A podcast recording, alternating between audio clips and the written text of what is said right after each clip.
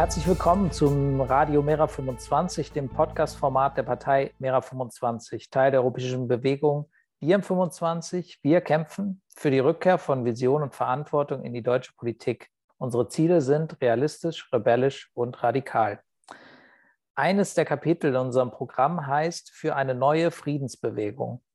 Heute in Folge 3 ist unser Thema passend zu dem eben genannten Programmkapitel, der Konflikt in der Ukraine. Ich bin Johannes Fehr vom Vorstand von Mera 25. Ähm, mit mir sind heute Katharina Prehn als, aus, der, äh, aus dem Koordinationsteam von Liam 25 in Deutschland und Juliana Zieter vom Vorstand von Mera 25 in dieser Podcast-Folge zu hören. Heute haben wir eines dieser heikleren Themen, bei dem es viele verschiedene Informationen von verschiedenen Akteuren gibt und es schwierig ist zu wissen, was genau vor Ort eigentlich passiert. Wir sprechen zwar natürlich vorbereitet, soweit das geht in diesem Fall, aber auch frei und spontan. Deshalb ähm, bitten wir euch, nehmt die Folge als Ganzes auf und seid nachsichtig mit uns, ähm, was vielleicht unterschiedliche einzelne Aussagen und so weiter angeht. Ähm, wie immer freuen wir uns über Feedback ähm, unter info at mera25.de.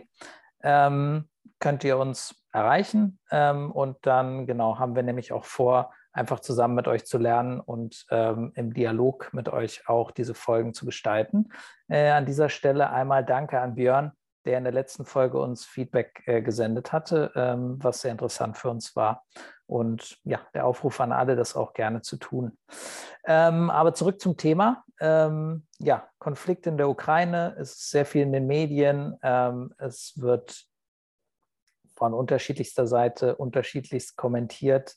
Und wir wollen heute ein bisschen darüber sprechen, ähm, was unsere Vorschläge und ähm, Ideen dazu sind und generell natürlich auch einfach, wie wir das Thema wahrgenommen haben in den letzten Tagen. Und vielleicht äh, will entweder Katharina oder Juliana damit mal anfangen mit einer kleinen Schilderung, ähm, wie sie das Thema wahrgenommen hat. Uneinigkeit wer anfängt. ja, das kann man jetzt ja nicht sehen. Aber ich kann kurz mit meinen Gedanken anfangen. Ähm, ich habe, ich, äh, was mich hauptsächlich mm, nicht bewegt hat, neben der Berichterstattung, ich glaube, da kommen wir irgendwie noch drauf, die ich so ein bisschen ähm, ja, schwierig immer wahrnehme und wo ich dann auch gerne sage, hey, ich gucke mal, was wird eigentlich so im Ausland berichtet, wenn ich es lesen kann. Äh, spreche auch nicht alle Sprachen ähm, was ist also nicht unbedingt Teil der, der deutschen äh, Nachrichtenwelt. Was mich dann irgendwie nachhaltig irritiert hat, war, dass ich das erste Mal, glaube ich, auch viel aktiver, das war vielleicht auch 2014 schon der Fall, aber nochmal viel aktiver wahrgenommen habe, dass es vielleicht so einen kleinen Unterschied innerhalb oder zwischen den Generationen gibt, wie man diesen ähm, diesen Konflikt jetzt auch wahrnimmt und wie man darüber spricht. Also ich konnte halt in meinem Freundeskreis eine andere Wahrnehmung dessen finden. Also vielmehr die Frage, so warum muss sich denn die Ukraine jetzt, ist ja wie zwei Kontrahenten, A und B, schwarz und weiß, und man muss sich einem zuordnen. Also warum muss das sein? Was wollen denn eigentlich die Menschen da vor Ort? Ähm, das ist irgendwie was, was wenig aufgegriffen wurde. Und ich habe halt festgestellt, dass man sieht sich ja jetzt Gott sei Dank auch mit weniger Corona, wir sehen sich öfter und das hilft ja manchmal auch, wenn man ein bisschen zuhört, was denken eben andere Leute, ähm, die einfach zu einer anderen Zeit äh, noch aufgewachsen sind. Ich bin nach 1990 geboren und habe dann vielleicht auch ein bisschen eine andere Perspektive und verstehe einfach auch gar nicht, wenn man sagt, was will der Russe denn zum Beispiel? Also das ist was, womit ich nicht aufgewachsen bin und wo ich dachte, das sei Geschichte und was einen dann irgendwie so wieder ein bisschen komisch einholt und man denkt, ist man irgendwie jetzt falschen Fuß aufgestanden und äh, ganz woanders. Und ja, das ist, glaube ich, sowas, wo ich dachte, hm, das aber komisch. Ähm, und das auch so ein bisschen ähm, ja, verkürzt vielleicht, weil soweit ich es gelesen habe, es ist weder, dass die Menschen in der Ukraine noch in Russland wirklich sagen, ja, wir wollen Krieg. Ich glaube, das war grundsätzlich in der Geschichte sehr selten der Fall, dass die einzelnen, äh, dass die Menschen, die dort wirklich leben, sagen, ja, das ist jetzt eine wirklich gute Sache. Und deswegen wundert es mich, wie man in Deutschland so ein bisschen darüber redet, zumindest was ich so mitbekommen habe. Und dann wären wir auch schon bei den Medien vielleicht, ähm, ja, wie das so wiedergegeben wird. das hat mich nachhaltig irritiert und ich war eher daran interessiert, äh, was so, was selbst irgendwie daherkommt und wie man vielleicht auch an, an Frieden wieder ähm, anders als über Abkommen, wie man dahin kommt. Aber ich denke, darüber sprechen wir später. Ähm, äh, ja, ich stecke da gerne direkt ein. Ähm, Medien- und Berichterstattung ist auf jeden Fall ein großer Punkt. Ähm, ich finde, gerade bei, gerade bei dem Thema potenziell Krieg, egal in welchem äh, Fall, ähm, paart sich das sehr, sehr schlecht mit der Art und Weise, wie Medien heutzutage funktionieren. Ähm, weil dieser Sensationalismus irgendwie, den Medien nutzen für Clickbait, kommt natürlich mit einem Kriegsthema gepaart ganz gut an. Also wenn du in der Headline schreibst, bricht morgen der Krieg aus, bricht morgen der Krieg aus und das ja. nonstop permanent, hältst du natürlich auch die Leute in so einem Aufatmen-Zustand, so in so einem Inatem sozusagen. Die wollen dann deinen Artikel lesen. Und das muss man halt, finde ich, echt mit einberechnen, wenn man das konsumiert. Also das hat mit, ich informiere mich über den diplomatischen Zustand zwischen Ländern nichts zu tun. Weil in den meisten Artikeln, gerade bei der Blöd-Zeitung sind, äh, sind recht hohl. Da steht gar nichts drin. Da gibt es absolut keine neuen Informationen.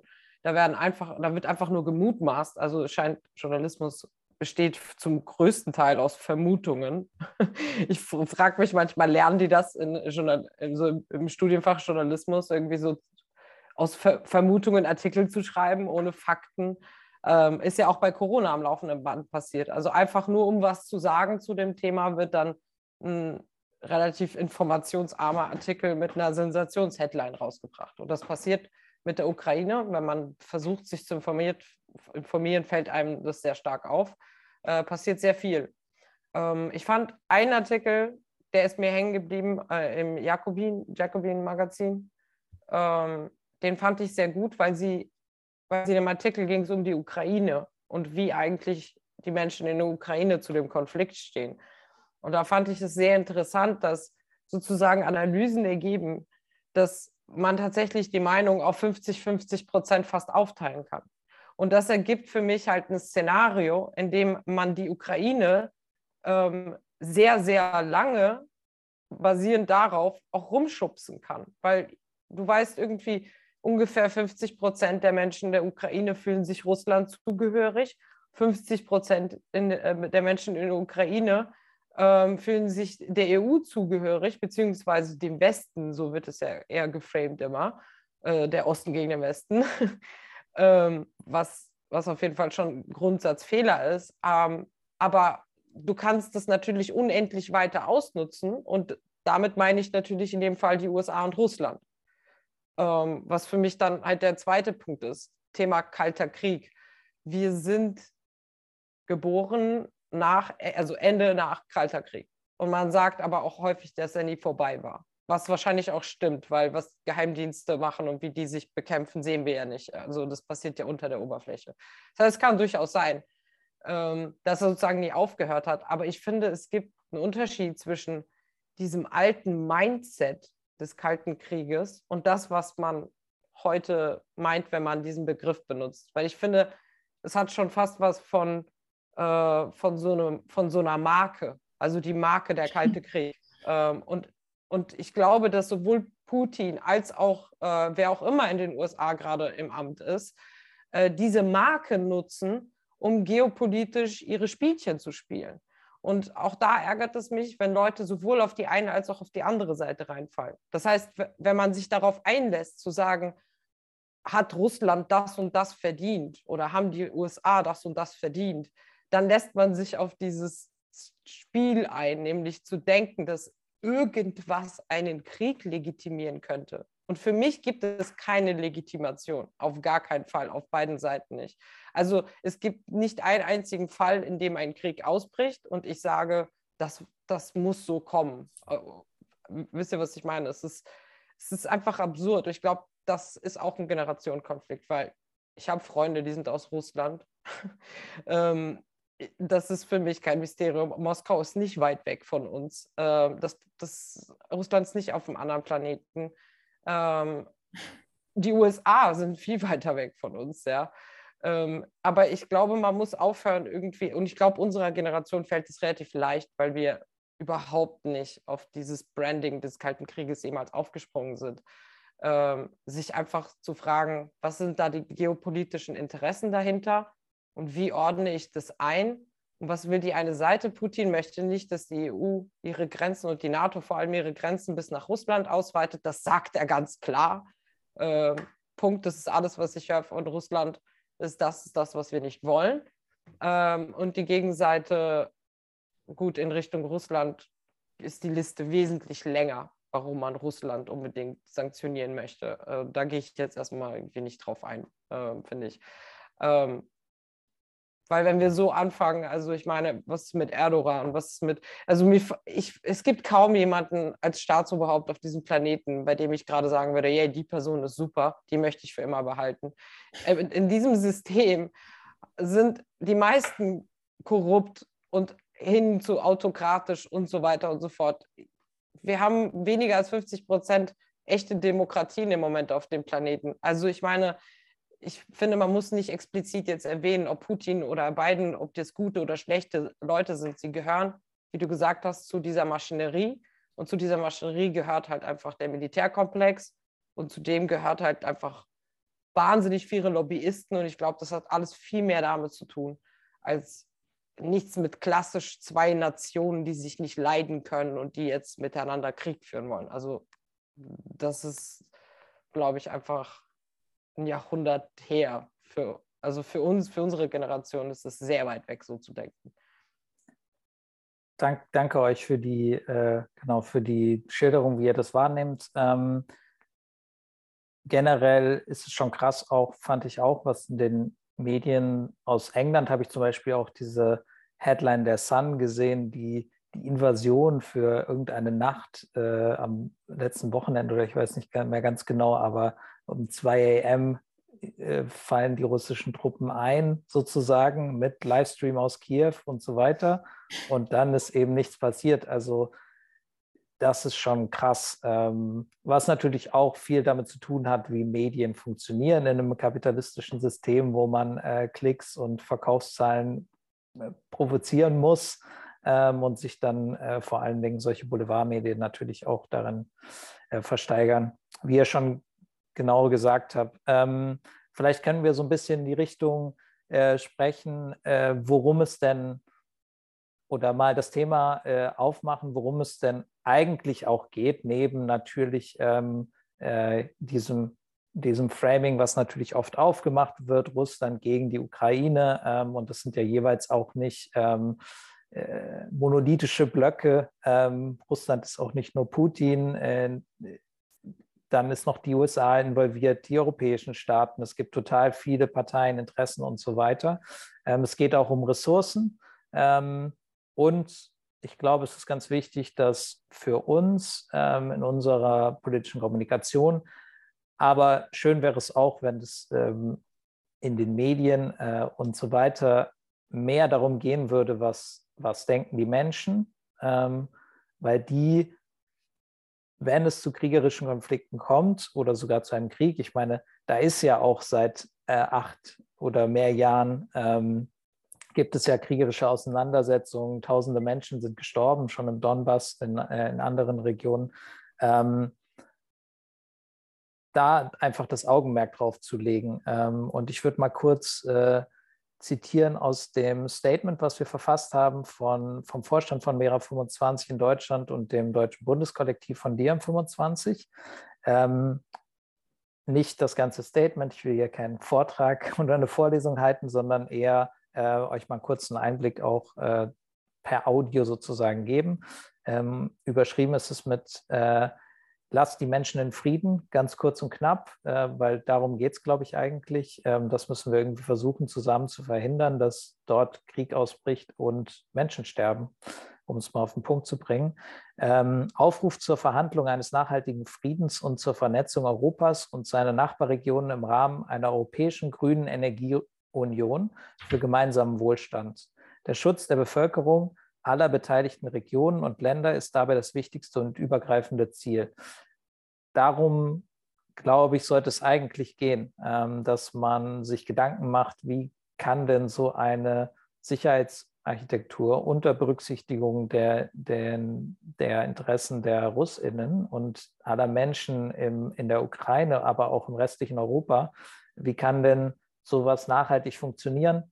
Ähm, Gas ist ja auch ein, ein Thema in dem ganzen äh, Konflikt. Ähm, und da einfach konsequent von jetzt an müssen wir ja auch, um den Klima und die Klimakrise zu bekämpfen, auf erneuerbare Energien zu setzen und das eben gemeinsam mit der Ukraine, mit Russland, ähm, ist da, glaube ich, was, was ähm, sozusagen für uns einfach wichtig ist, ähm, um dann auch Projekte zu schaffen, die man zusammen ähm, machen, durchführen kann, äh, die auch die Verbindung natürlich stärken und daneben klar, äh, Abrüstung ähm, ist, glaube ich, auch ein ganz wichtiges Thema, auch weil ja zum Beispiel auch Armeen äh, super riesige CO2-Emittenten sind. Jedes Militärmanöver oder jeder Krieg ist ja eine krasse, ähm, ja, da, da wird viel Öl und Gas verbrannt und das müssen wir alle zusammen als Weltbevölkerung irgendwie stoppen. Ich äh, glaube, Juliana wollte noch mal was dazu sagen. Die hat sich unmuted. Ähm, ja, Habe ich das äh, missgedeutet? wir sind alle unmuted. ähm, ja, wir machen das halt grundsätzlich zu wenig, ist halt die europäische Perspektive zu sehen. Wir sind wie so Zuschauer in Europa, die gucken, was, hat der, was, was haben die Russen gesagt, was haben die USA gesagt, was hat Scholz bei Putin gemacht. So. Und dann kriegen wir diesen kurzen Ausschnitt und gucken wie beim Tennis alle links nach rechts, nach links nach rechts. Und das, das, das ist halt Europa gerade. Wir partizipieren halt nicht. Es passiert für uns einfach und es passiert ähm, quasi, also wir haben zwar Politiker, die irgendwie auch mal was dazu sagen, aber entscheidend ist es letztendlich nicht. Ähm, was auch immer die USA und vor allem die NATO vorgibt, äh, dort werden alle NATO-Partner nachziehen. Und für Europa ist das halt alles ein Desaster, weil wir haben ja in Deutschland die Situation mit den Gaspreisen. Also ich denke jetzt nicht nur an äh, erneuerbare Energie, ich denke am anderen Ende auch an äh, Leute wie mich, die eine Familie haben, die jetzt 400 Euro im Monat Gas bezahlen. Also das macht, passiert halt alles irgendwie auf der Buckel der Allgemeinheit wieder. Äh, das Missmanagement grundsätzlich, was erneuerbare Energien angeht, das ist ein großes Thema. Ähm, aber letztendlich auch immer wieder einfach zu verhindern, dass es überhaupt europäische Projekte gibt, die eine Bedeutung haben könnten. Also ähm, wir müssen uns halt weiterentwickeln als Europa und wir müssen aus dieser Rolle rauskommen, in der, ähm, in der wir uns zwischen zwei Seiten entscheiden müssten, offenbar, oder äh, in der es immer darum geht, mit jemandem zusammen gegen jemand anderen zu sein ich, das ist nicht das Europa, das ich mir vorstelle, irgendwie als Mensch im 21. Jahrhundert. Also muss ich ganz ehrlich sagen. Also ich erwarte da halt einfach wesentlich mehr. Ich bin grundsätzlich gegen Militär. Ich bin grundsätzlich pazifistisch eingestellt, wenn es darum geht. Aber ich habe lieber eine europäische Armee, als kontinuierlich irgendwie Atomwaffen von den USA um mich herum zu haben. Also, weil das eine gehört einem ganz anderen demokratischen Apparat an, zu dem ich keinen Zugang habe als Mensch, der hier lebt. Das heißt, zu den, all diese Dinge, die hier sind, zu denen muss man ja irgendwie Zugang haben. Also auch dem, über demokratische Apparate. Und ich fände es besser, äh, letztendlich sich europäisch zu verteidigen, maximal. Also ich rede hier von, äh, von äh, nicht von rüsten wir auf in Europa, sondern ich rede davon, tatsächlich sich von der NATO freizumachen, ist, kann nur passieren als gemeinsames Europa. Also nicht einzelne Länder sollten aus der NATO aussteigen, sondern ich denke mir, wenn wir uns weiterentwickeln und, ähm, und zusammenwachsen und auch die Projekte gescheit zusammenwachsen, dann könnten wir ein drittes Schwergewicht sein, das diplomatisch sich für Frieden einsetzt, das vermitteln kann überhaupt zwischen zwei Ländern. Im Moment können wir doch gar nicht vermitteln weil wir haben, wir spielen überhaupt keine Rolle. Wir sind wie ein, wir sind wie das Risikospielfeld Europa und äh, andere Leute entscheiden, wo sie ihre Figuren hinstellen und wir leben halt damit.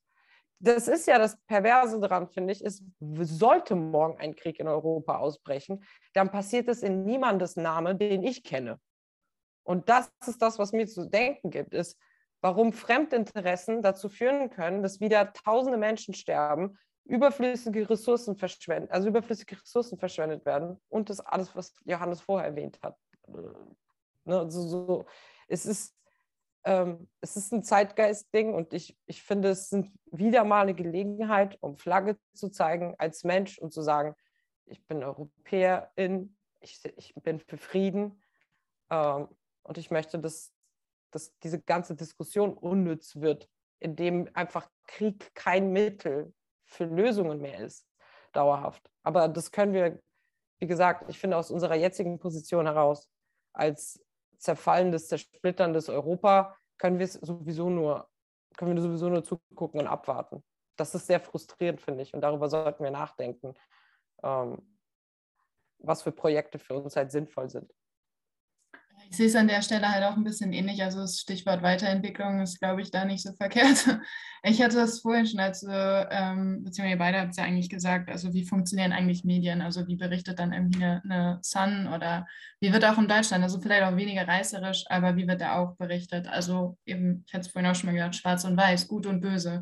Was ist denn das eigentlich gut und böse? Wir sind ja nicht in irgendeinem Marvel-Film sondern, und das will auch keiner sein, ähm, sondern es geht ja irgendwie, und da kommt es auch kein externer Retter, davon mal ganz abgesehen, und eine Retterin, ähm, sondern das muss man halt schon selber gestalten. Und ich glaube auch voll auf, dass dann diese Konstrukte, die wir haben, genauso wie dieser, diese Fortschreibung eines Konfliktes, den ich selber, also vielleicht später unterschwellig weiter, keine Ahnung, aber diesen Konflikt, den ich selber gar nicht miterlebt habe, wie soll er auch, also dass es historisch äh, prägt und irgendwo ähm, nicht außer Welt ist, nur weil es nicht mehr, nicht mehr in der Form, wie es vielleicht mal existent war, ähm, zugegen ist, heißt ja nicht, dass es, dass es keine Entwicklungslinien gibt, aber es ist ja vollkommen paradox zu sagen, heute befinden wir uns in der gleicheren oder schlimmeren oder whatever Situation wie damals und man benennt es dann ganz genau so, weil dem ist ja nicht so. Also Personen haben sich verändert und ähm, auch Machtverhältnisse haben sich verändert. Und ich finde dadurch, dass es einfach so krass unterkomplex ist in den Medien,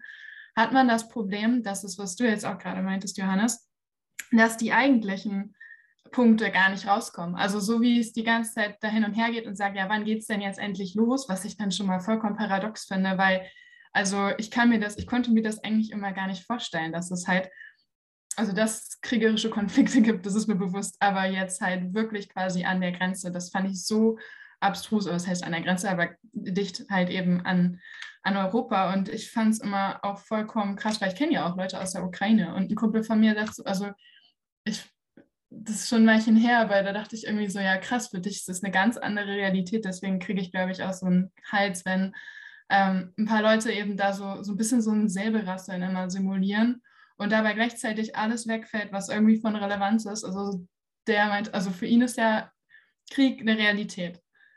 Für ihn ist es auch klar, dass wenn er jetzt, also der tingelt schon ein ganzes Weilchen immer in Europa rum, aber würde er zurückgehen, würde er eingezogen werden. Und die ukrainische, das ukrainische Militär ist jetzt auch nicht klein oder so, sondern das hat sich ja auch verändert seit 2014.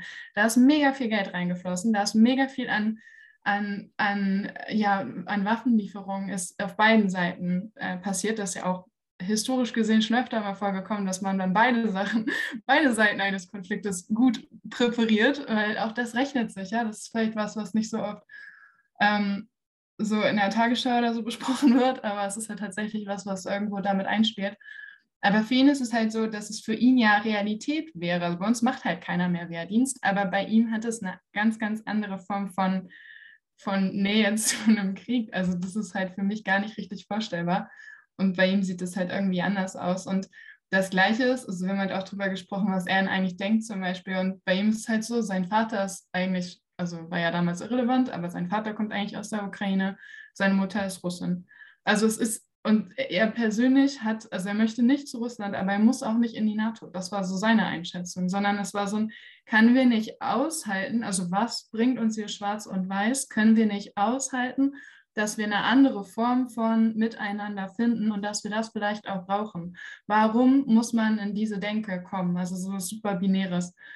Ähm, und das fand ich eigentlich auch eher halt ein wichtiger Punkt, weil ohne, also wie gesagt, ich lebe nicht in diesem Land, ähm, aber ähm, das wäre trotzdem ein ähnlicher Gedanke, weil ich einfach nie drauf gekommen wäre zu sagen, ja, es ist jetzt, entscheide ich für eine Seite, so muss es nun mal gehen.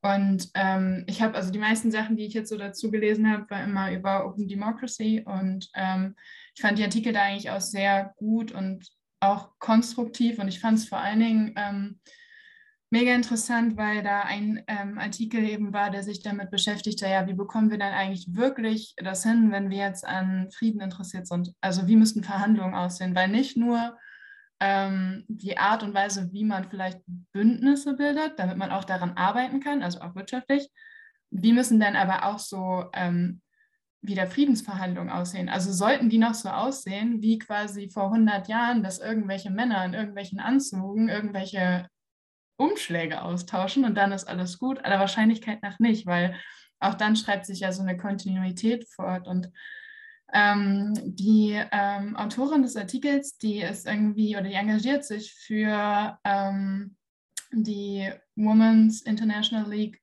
for Peace and Freedom. Hatte ich vorher nie von gehört, fand es aber super interessant, ähm, weil es diese Form der Organisation eben schon seit 1915 gibt, ähm, also seit dem ersten Weltkrieg, Weltkrieg, Weltkrieg und ähm, die da konkret mit Frauen aus ganz verschiedener Herkunft sprechen und fragen, ja, was ist denn eigentlich euer Anliegen? Also was müsste es geben? Was sind deine Wahrnehmungen? Und die hat im Zuge dessen halt ähm, vor allen Dingen mit Frauen im Süden und im Osten der Ukraine gesprochen und was die so synthetisiert hat aus den Interviews war halt irgendwie, dass viele der Meinung waren, dass man damit aufhören muss zu sagen, dass es, dass man ein, ein Land ist mit total vereinigten BürgerInnen und es eine, also so, sie hat gesagt, eine zivilisatorische Wahl war, sich dem Westen zuzuordnen. Also es ist nur diese eine Erzählung gibt und man jetzt irgendwie kulturell, sprachlich eins sei, sondern dass es irgendwie, ja, einfach diverser ist. Und ich, alleine das anzuerkennen, ist, glaube ich, schon mal ein wesentlicher Schritt, wenn man wirklich daran interessiert ist, ähm, was zu verändern. Und ähm, sie sprach dann eben auch davon, dass, dass ähm, so in diesen Aushandlungen, wie jetzt zum Beispiel bei dem Abkommen MENS 2, das eigentlich so ein bisschen unterkomplex einherginge, weil ja keiner der Menschen, die dort wirklich stattfinden, ähnlich wie du sagst, Juliane, also niemand von uns will irgendwie Krieg oder nie, also niemand will auch die Konsequenzen, egal in welcher Form, ähm, tragen und kann die tragen. Und sie sprach aber zum Beispiel vom Alltag von Menschen da vor Ort, die halt auch sagen, nee, wenn es darum geht, Frieden zu verhandeln, dann ist es total wichtig, dass man sich auch die Probleme aktuell zum Beispiel anguckt. Zum Beispiel, und das war, das fand ich total interessant, weil ich dachte, ja, das äh, verändert halt nachhaltig Biografien und damit gibt es Brüche, die sich fortschreiben über Generationen hinweg. Also sie machte das Beispiel, dass nach dem Ausbruch des Kriegs die ukrainische Regierung ähm, aufgehört hat, die Sekundarschulabschlüsse von äh, jungen Leuten anzuerkennen, die in den ähm, oder die von den separatistischen Behörden eben ihre Zeugnisse ausgehändigt bekommen haben. Und dass aufgrund dessen diesen jungen Menschen eben verwehrt wurde, sich an äh, einer ukrainischen Universität anzuschreiben. Die konnten also innerhalb der Ukraine ihr Leben gar nicht fortführen und sind eigentlich isoliert. Dann haben sich halt Menschen oder LehrerInnen organisiert, um diese Leute zu unterstützen, damit sie eben ukrainische Diplome bekamen und sie Zugang erhielten und einfach ja ihr Leben fortführen können. Also da geht es ja nicht darum, dass man jetzt irgendwie sagt, ja, wir beschließen in ganz großen Schritten die totale Abrüstung und alles Mögliche. Nicht, dass es nicht auch wichtig wäre, aber ich kümmere mich eben auch um die Belange der Leute vor Ort. Und wenn ich keinen Schulab oder wenn ich einen Schulabschluss habe, aber dieser Schulabschluss nicht anerkannt wird, ich mir keine Zukunft aufbauen kann, dann habe ich nichts von all den großen Plänen. Und ähm, das ist vermutlich auch nicht, ähm, das wird ja jetzt immer viel von dieser Normandie von dem Normandie-Format gesprochen. Das ist einfach keine Perspektive, die äh, die Personen da vermutlich einnehmen können, ohne auf diese Form von Wissen zurückzugreifen. Und das fand ich super erhellend, weil sich das halt so ein bisschen deckte mit dem, was auch mein Kumpel sagte. Und das hat ein bisschen mehr zu tun mit der Realität, glaube ich, als mit dem, was ich selber ja auch sehe, wenn ich Menschen, die ja nichts dafür können, dass sie Anzüge tragen, aber ähm, ja, die da ganz andere Dinge verhandeln als die, die ich auch wirklich nachvollziehen kann. Und eigentlich sollte es ja um die gehen und nicht um, um Rüstung und um andere Dinge. Ich würde da gerne was dazu sagen, weil es so auf den äh, Punkt gebracht hat, was du gerade gesagt hast. Ich kenne das nämlich auch aus dem Balkan, grundsätzlich aus Osteuropa. Ich bin ja aus Nordmazedonien mhm. und ähm, es ist interessanterweise so, dass es schon gerade von den sozusagen Anzugträgern viele auf dem Schirm haben, was für Probleme die einzelnen Länder haben, aber auch nur, um es dann für irgendwelche Zwecke zu missbrauchen. Also man weiß genau, in welchem Land welches ethnische Problem herrscht. Man weiß auch genau, in welchem Land quasi die religiösen ethnischen Gruppen sich gegenüberstehen. Äh, also alle osteuropäischen Länder, also alle Länder dieser Welt, aber ich sage jetzt mal besonders in Osteuropa, hast du ja viel, viel Wandel in den letzten 30 Jahren. Allein nur jedes ehemalige jugoslawische Land. Also wir haben in Bosnien mhm. auch eine sehr, sehr krasse Situation im Moment, in der man auch davon ausgeht, dass jeden Tag ein Krieg ausbrechen kann äh, weil der serbische Teil sich abspalten möchte von Bosnien und es dort immer mehr rechte Strömungen gibt. Das heißt, man kennt diese Probleme, aber bisher nutzt man sie, um Ländern weh zu tun beispielsweise. Ich bin ja überhaupt kein Freund von Sanktionen, in gar keinem Fall, weil ich finde, Sanktionen tun immer den Falschen weh. Sanktionen treffen fast immer Minderheiten. Den Politikern ist es egal, ob das Land leidet. Die kriegen ihren fetten Boni und die gehen in ihre Villa.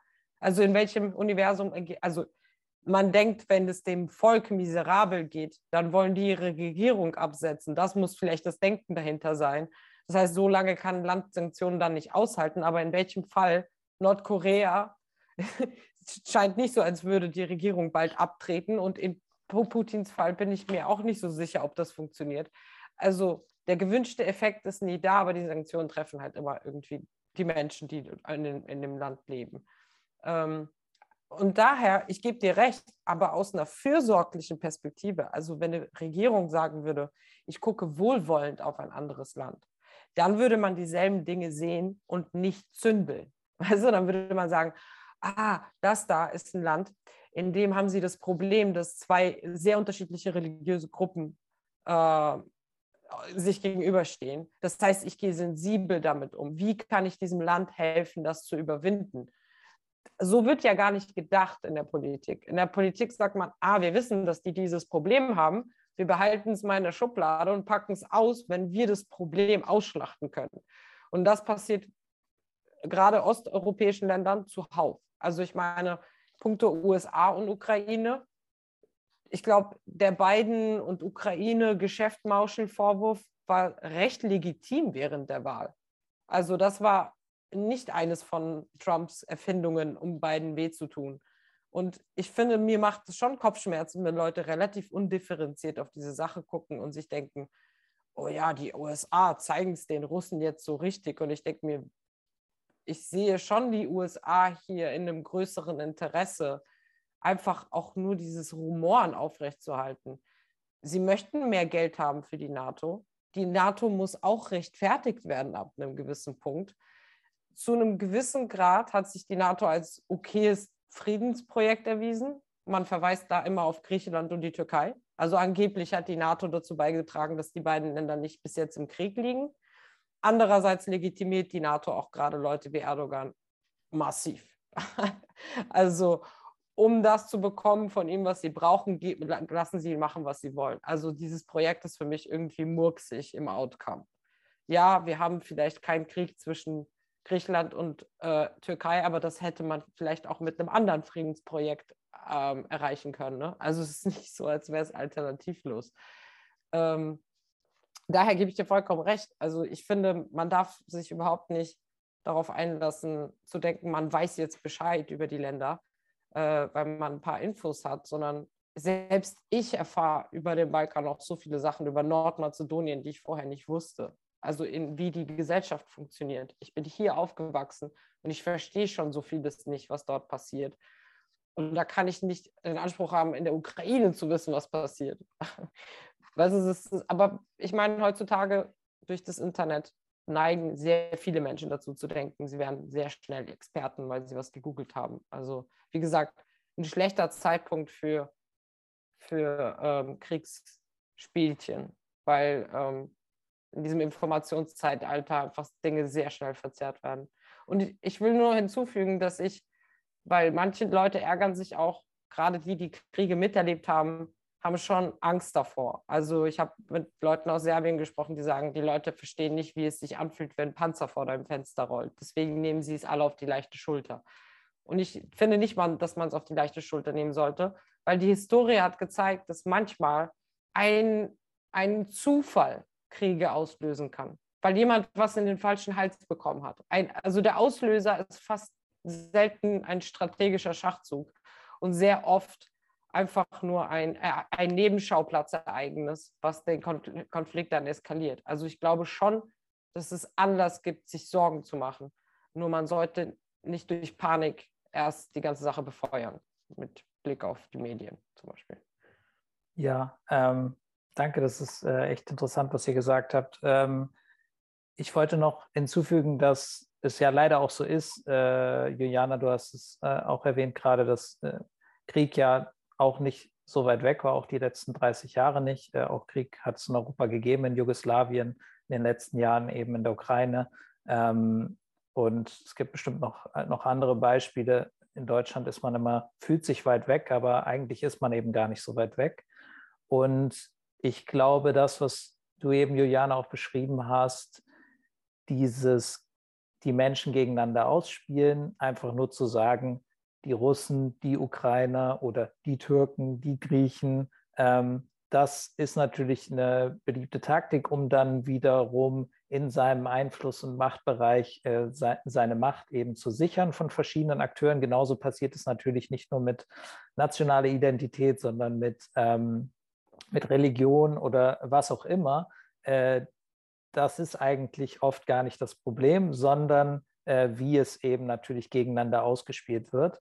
Ich glaube, dass wir auf der einen Seite natürlich, wie du gesagt hast, auch äh, in einem Zeitalter leben, wo das super schnell geht, über soziale Netzwerke und sonstige Medien auch Menschen gegeneinander aufzuhetzen. Auf der anderen Seite bietet das Internet uns aber ja auch die Möglichkeit, es anders zu machen, Leute anders zu vernetzen. Es gibt äh, Projekte, äh, wie Open Democracy, die anders über diesen ähm, äh, Konflikt äh, berichten und andere Menschen auch zu Wort kommen lassen und Menschen eher zusammenbringen. Und ich glaube, das ist eben das, worum es uns auch, glaube ich, gehen sollte, meiner Meinung nach. Deshalb zum Beispiel, ich wollte auch noch mal ein bisschen in unser Programm äh, reingucken ähm, und daraus äh, vielleicht hier mal ein bisschen zitieren. Äh, unser Kapitel zu dem Thema heißt ja für eine neue Friedensbewegung, wie ich am Anfang gesagt habe.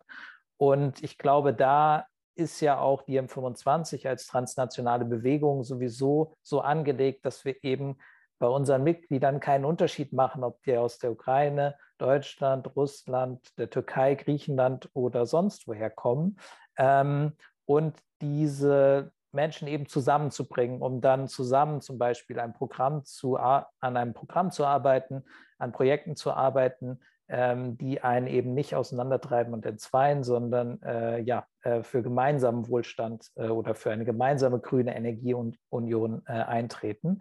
Ähm, zum Beispiel äh, ist eine Forderung aus unserem Programm Bildung einer gesamteuropäischen Sicherheitsarchitektur. Bestehende Konflikte, wie beispielsweise in der Ukraine, können nur durch eine gesamteuropäische Sicherheitsarchitektur unter Einschluss aller europäischer Länder entschärft und beseitigt werden. Wir wollen diese gesamteuropäische Sicherheitsarchitektur aufbauen und damit die NATO überflüssig machen. Kernziele dieser Sicherheitsarchitektur sollen die gemeinsame Abrüstung, die friedliche Lösung von Konflikten und das Leben in einer friedlichen Kultur auf dem gesamten Kontinent sein. Die militärischen Kräfte, auf die in einer Übergangszeit für eine Verteidigung nicht verzichtet werden kann, wollen wir derart ausstatten, dass sie weder nach innen noch nach außen als Bedrohung wahrgenommen werden. Ähm, ich glaube, das beschreibt so ein bisschen da das, wo wir Leute ja zu bewegen sollten, sich Gedanken zu machen, wie könnte denn eine Welt aussehen, in dem wir uns nicht gegenseitig beschießen wollen und müssen und das einfach auch gar nicht ähm, eine Frage ist, wenn man einen Konflikt hat, die es natürlich weiterhin geben wird, Auseinandersetzung auch äh, über zum Beispiel Nutzung von Ressourcen, aber dass man sich eben an einen Tisch setzt und eine, eine Lösung findet, die dann ähm, von allen mitgetragen werden kann, damit auch Probleme wie die, wie die Klimakrise und andere internationale Probleme einfach zusammen von Menschen gelöst werden. Ähm, Eine andere Forderung, die ich noch kurz ähm, äh, zitieren wollte, ist Beendigung der Drohpolitik. Also eben dieses, äh, wo, was wir auch eben äh, schon von euch beiden, glaube ich, beschrieben wurde. Ähm, dort haben wir aufgeschrieben im Programm Drohpolitik in jeglicher Form, ob als Strafziel in der internationalen Politik oder als militärisches Mittel, halten wir für überkommen und nicht zukunftsfähig. Drohpolitik funktioniert nur durch die künstliche Konstruktion eines Feindbildes. Das Beharren auf sicherheitspolitischen Interessen und dementsprechendes Handeln, zum Beispiel Aufrüstung, um Abschreckung zu erreichen, führt letztendlich zu politischer Instabilität und ist dem Frieden diametral entgegengesetzt. Um das Zeitalter der Drohpolitik und Aufrüstung zu beenden, soll sich Europa für eine Zusammenarbeit aller Länder einsetzen mit dem Ziel der Vernichtung aller militärischen Mittel. Das nur so aus unserem Programm, was wir ja im November ähm, vorgestellt und äh, vorher beschlossen haben. Wie bringen wir diese Folge zu einem guten Ende? Gibt es noch etwas zu sagen? Ich glaube, dass was gesagt wurde, lässt sich ja eigentlich schon ziemlich drauf zusammendampfen, dass es entscheidend ist, dass vielleicht mehr Bottom-up erfolgt. Wie auch immer. dafür ist natürlich irgendwie wichtig, Prozesse vielleicht zu designen. Das klingt dann gar nicht ganz so sexy und ist sicherlich auch nicht einfach. Und ergibt sich vermutlich auch nicht binnen drei Jahre, sondern ich glaube, da braucht man sehr, sehr lange. Aber ich glaube, das ist auf jeden Fall ähm, eine, einen Weg, auf den man sich machen sollte. Und ich glaube auch, dass die Mehrheit ähm, da bereit für wäre. Ich glaube aber, dass Menschen, die eben in Verantwortung sind, daran weniger interessiert sind. Und ich glaube, dass man das viel aktiver einfordern muss. Ähm, und das ist aber, glaube ich, insgesamt nur so vielleicht auch zu erreichen, weil die, das, diese Sanktionspolitik oder so wie du es gerade beschrieben hast, also ich meine, das klingt jetzt vielleicht ein bisschen lächerlich, aber oftmals klingt es ein bisschen wie die Kämpfe, die man im Kindergarten mit einer Schaufel ausgeführt hat. Ähm, nur, dass man sie halt eben nicht mit Schaufeln ausführt. Und wenn ich jemanden mit einer Plastikschaufel auf den Kopf haue, ist das sicherlich auch kein toller Akt, aber es ist vertretbar. also es ist nicht vertretbar, aber es ist ne, egal. Ähm, aber da muss man halt rauswachsen. Und da sind wir auch definitiv Zeit, also da ist man weit genug für, daraus kann man wachsen so. Und ich glaube, wenn man ähm, denkt, dass Menschen nicht geeignet dazu zu sein, dann macht man sich halt immer dazu ein bisschen zu einfach. Und ähm, also klar, es ist komplex, aber es ist jetzt, es ist, glaube ich, auch mit einem, mit einem Prozess und irgendwo einem demokratischen Bewusstsein aus, auszugestalten. Und ich glaube, das sollte man einfach probieren. Und dafür, darauf sollte man seine Energie verwenden. Ähm, weil ich glaube, dass Menschen, die äh, anderweitig über dein oder dann halt eben gegen dein Interesse entscheiden, äh, uns nicht weiterbringen. Also das haben wir in der Vergangenheit gemacht. Wir haben irgendwie solche Formen von Systemen irgendwie weiterentwickelt und wir kommen jetzt wieder an einen ähnlichen Punkt und sehen, ja, es sind die Interessen einiger weniger, aber das sind ja gar nicht unsere. Und ich glaube, da muss man aktiv hingehen und schauen, wie setzt man das um ich fand diesen Beitrag beispielsweise, von dem ich auch gesprochen habe, von Open Democracy und es ähnelt dem, was ihr gesagt habt, fand ich gut. Es gibt so viele Menschen, die sich dazu darüber Gedanken machen, wie, und auch schon sehr lange, wie genau können wir da Veränderungen erwirken. Und ich glaube, es wäre wert, darüber, haben wir auch gemacht, es wäre wert, darüber zu sprechen und nicht ähm, dem Clickbaiting zu verfallen. Also ich glaube, es gibt genug progressive Akteure, die mittlerweile doch Gott sei Dank einfacher, da das Internet ja sein Gutes äh, erreichbar sind, um eben über genau solche Dinge auch zu sprechen. Ja, ab, ähm, absolut. Ähm, ich glaube, mein, mein Schlusswort dazu ist eigentlich äh, sehr ähnlich zu deinem. Also ähm, ich glaube, dass es wichtig ist, dass wir erkennen, also dass wir auch dazu stehen, wenn wir es erkannt haben, dass es gemeinsam eigentlich nur aus der Krise rausgeht, also aus den unterschiedlichen Krisen, in denen wir sind, also ob es Corona ist, ob es äh, erneuerbare Energien sind und Klimawandel, äh, gegeneinander können wir da nicht rauskommen. Also alles, was dazwischen kommt an Konflikten untereinander, wird uns zurückwerfen, kontinuierlich. Und ich sage das jetzt einfach mal sehr nüchtern, obwohl ich mir darüber bewusst bin, dass wir von Kriegen reden, die natürlich auch sehr viel Leben mit sich, äh, also ähm, die sehr viel Leben kosten. Aber letztendlich wenn man es genau nimmt, kosten sie sogar noch mal mehr Leben als Kriege früher. Weil früher war der Krieg vorbei und man war so, hey, und das Leben geht so weiter wie, wie vorher, also in Anführungsstrichen. Aber Kriege können heutzutage nachhaltig wesentlich mehr Leben kosten, weil wir keine Zeit mehr haben werden, um uns, ähm, um uns ordentlich vorzubereiten auf, auf den Klimawandel. Also ich meine, machen wir uns nichts vor. Russland ist der Teil der Welt, der in 50 bis 100 Jahren wahrscheinlich noch bewohnbar sein wird. also äh, die Wahrscheinlichkeit, dass unsere Nachfahren nach Russland wandern, um zu leben, ist gar nicht so niedrig. Ähm, hat mich, das habe ich realisiert vor einiger Zeit, als ich mich mit dem Klimawandel auseinandergesetzt habe. Ein Teil wird in die Antarktis abwandern, der andere Teil nach oben nach Russland. Das heißt, alles, was wir glauben, dass jetzt wichtig ist, wird in 100 Jahren überhaupt nicht mehr wichtig sein, aber es wird uns enorm zurückwerfen, in, in, wo wir in 100 Jahren stehen werden. Deswegen mein Abschlusswort ist, ich vermute und hoffe, dass eine Friedensbewegung zustande kommt, sollte es, sollte es irgendwie weiter eskalieren. Und ähm, äh, ich hoffe, dass dann genug Leute Flagge zeigen und sich für Frieden einsetzen. Sehr gutes Schlusswort. Äh, ich hatte gerade noch das Bild im Kopf von Katharina, dass wir den, den Schlipsträgern, die du vorhin erwähnt hast, Juliana, ihre kleinen Schaufeln wegnehmen müssen. Das ist jetzt natürlich ja, genau. sehr verniedlichend. Äh, so sollte man das eigentlich nicht sagen, weil da geht es um äh, ja, Waffen. aber genau, eben eine starke Friedensbewegung zu haben, die die Macht dann auch hat und entfalten kann, ähm, das einfach zu verhindern und uns auf die wichtigen Sachen zu konzentrieren. Danke euch für die, äh, ja, für die interessante Folge über dieses schwierige Thema. Ähm, war, hat mir sehr viel Spaß gemacht. Wie war es bei euch? Wie du. Ja, super. Danke für deine Moderation wie immer. Genau, genau. und äh, danke euch fürs Zuhören bei Radio Mera 25. Wie gesagt, freuen wir uns über euer Feedback unter info.mera25.de per Mail oder ähm, ja, falls ihr es erübrigen könnt, wir sind auch auf finanzielle Unterstützung ähm, angewiesen, damit wir an Projekten wie einer neuen Friedensbewegung, aber auch vielem anderen, äh, zum Beispiel der Bekämpfung der Klimakrise, arbeiten können. Das könnt ihr, ihr könnt uns unterstützen äh, unter mera25.de slash spenden. Ähm, genau. Und da würden wir uns sehr freuen und hoffentlich hören wir uns bald wieder. Carpe Diem.